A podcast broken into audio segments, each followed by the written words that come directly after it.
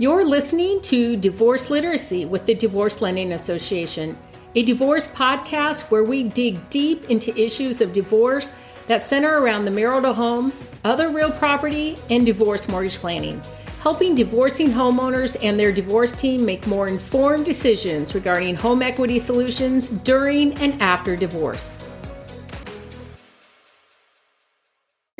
Attorney Anthony C. Adamopoulos helps nice people get through nasty times. God, I love that. He concentrates in and usually achieves divorce resolution. His achievements in divorce resolution are primarily the result of his training and experience in dispute resolution, a field he has studied and taught. He is a certified collaborative divorce attorney and divorce mediator. He is also a trained divorce arbitrator. He received his formal training in dispute resolution at the Harvard Law School Program of Instruction for Lawyers and the Center for Dispute Settlement in Washington, D C. So I that first statement, you help nice people through nasty times, I, I think I want to steal that.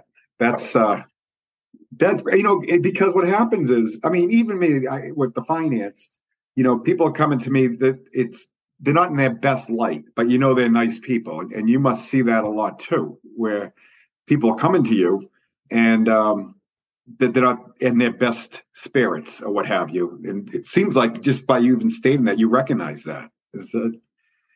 I do. Uh, I do recognize it. And I think in most cases, it is true. Yeah, it, it absolutely. So the um, what I'm getting from this is, You you're you seem to be a uh, a problem solver instead of uh, um, people just fighting. You know, you know, dispute resolution and and and. John, I tried to be a peacemaker rather, rather than a war maker. Though I will say, for a good part of my career uh, in divorce resolution, I was a litigator, and the one thing I learned from litigation is that in most cases, ninety-seven percent of the time, litigation is not necessary and a terrible waste of time, waste of energy, and waste of money. Well, do you can you think of any situation that um, like stands out, like what you just said about how it's a waste of money and folks should have just came to the table and uh, arbitrated? You mean? You're asking what are examples of people that did not have to litigate? Correct. Yes. Yeah. Well, one of the most common ones is a desire on one part to have the other person punished. Oh, punished, okay. Punished because maybe they, they had an affair, punished because maybe they were never home and they weren't they weren't there to take care of their family. The court doesn't do that. The court doesn't punish people for being uh, not nice people. Right, not sticking up to their wedding vows. And it's not going to happen. Okay, yeah, no, I, I can see that. So, um, so with your all your experience, right? So you were a litigator, and you're looking at everything. So, at what point did you decide? All right, this, I'm gonna I'm gonna turn it around the other way. I'm gonna be an arbitrator. Um, and just leave this litigation point. How, how long has that been going on? Uh, oh, it's been now twenty years when I attended a program on collaborative divorce and learned the history of collaborative divorce, learned how ninety-seven percent of cases that start out in litigation get settled uh, on the steps of the courthouse. Well, then that means I'm not really a litigator. If ninety-seven percent of my cases never go to, quote, litigation, yeah. What I really am is a settler. And so why not start from the beginning? And that's why I'm concentrating primarily on collaborative divorce and divorce mediation.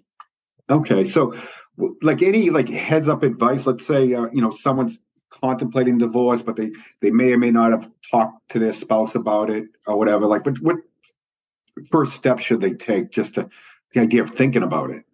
The first step is to make sure divorce is the is the only thing left to do. That might mean counseling. That might mean talking to the other side. Sometimes talking with your spouse convinces you that divorce is the only thing. So that's the first thing.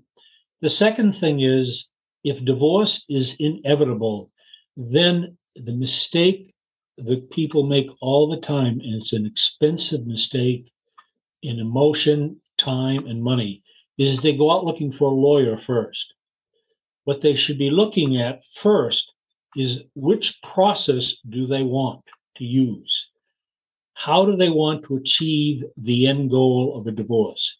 And the three processes or options or approaches, one is litigation, the other is divorce mediation, and the other is collaborative divorce. That's what they should put research and time into. And then once they do that, then they can start to work with, they can look for, find attorneys who work primarily in that field and who've earned their ten thousand hours of experience. So, yeah, I mean, you, pick the process, pick the approach first. Yeah, so, I mean, something that you said was, um, you know, look at the end game. So to me, that's like, um, look at the, vi- I guess there's life after divorce. So what does that vision look like for you, right? So that's. People with children often forget until they're reminded that they're only ending their marital relationship as husband and wife. They don't end their relationship as mother and father. And to the extent that they think they will, to the extent that they think they will have nothing to do with the child's other parent, it's a terrible, terrible life ahead for the children. So do, do folks reach out to you, let's say, after the fact, whether it's a year or so, and maybe one of the other spouses remarried, and, and then that causes more dynamics? Do you ever get involved with that piece post-divorce? I, I'm happy to say that most of the time when I hear from former clients is to thank me for the help. And it's not unusual, as my secretary can attest to, for them a year, two years later to send to send uh, gifts. Um, oh, wow. That's a testament right there. The best gift I ever re- re- received was a gift certificate to an excellent restaurant in Boston. I called up the party to thank about it, and she says, well, that was the deal. And I says, oh, remind me of the deal. She said, our daughter had reached fifteen, and she wanted to live with her dad. And to me, that was just terrible. And, uh, and you said to me, look, Mary, I promise you that by the time your daughter turns seventeen and before she leaves for college, she's going to want to live with you again. Then she will have lived with both parents, and she will come back to you. And we had just left the courthouse, and I said, and if I'm right, we were at that the restaurant that you got me the gift certificate, is you can send me a gift certificate to this restaurant. And two years later, when the daughter was seventeen, I got my gift certificate, and the daughter moved back. That's usually what I hear. I don't usually hear crying or anything. They, oh, that's that's great. Yeah. So when you're um, putting together these, um, I guess, agreements um, and and arbitration, when you when it goes to court, so the, I imagine it's close to one hundred percent the judge is okay with it the way it's put together.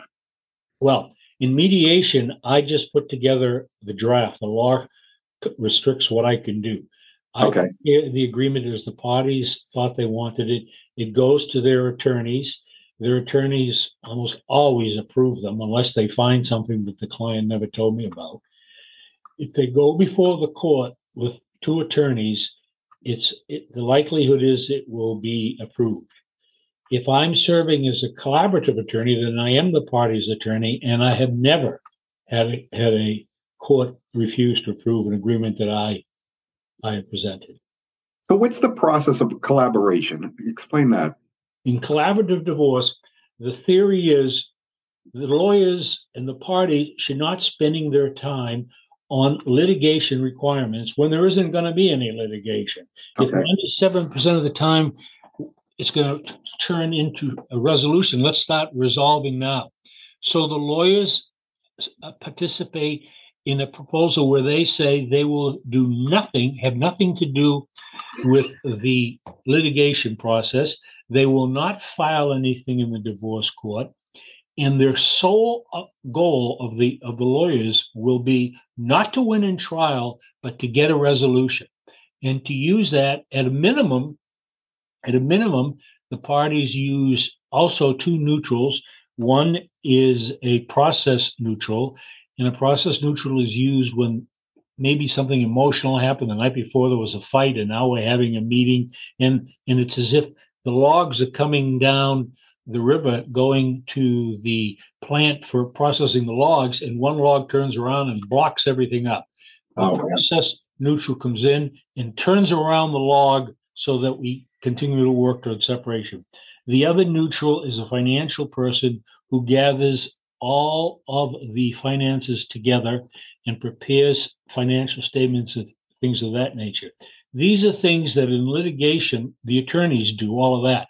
Well, these are done by neutrals, and they, of course, are charging at a lower rate than the attorneys. Then we bring in other neutrals.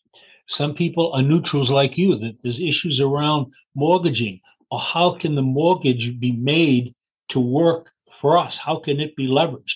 And then we'll bring in a new another neutral. We'll bring in John to help the two of you. And John's is going to be charging you less than the lawyers are charging you. Sure. So in the perfect case, the neutrals are doing all of the legwork, and the lawyers are just saying whether or not it'll get past the judge. Okay. That's the difference. But the lawyers are right next to the parties.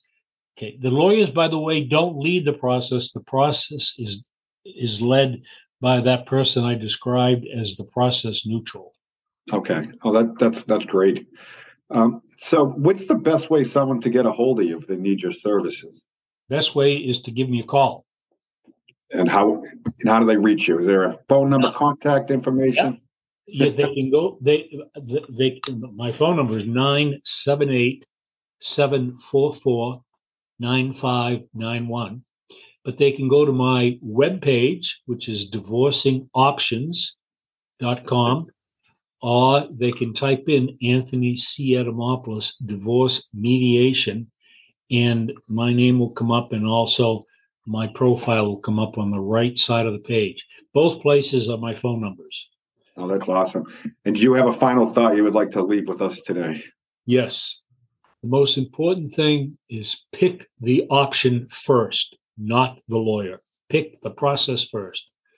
I like that. I like that. Well, Anthony, this has been great. I appreciate you uh, um, willing to participate in the spotlight here. Thank you. Thank you very much. All right. Have a great day. You too. Bye-bye. All right. Bye now. Thanks for listening to Divorce Literacy. Discover more strategies and solutions on divorce mortgage planning at divorce lending association dot com.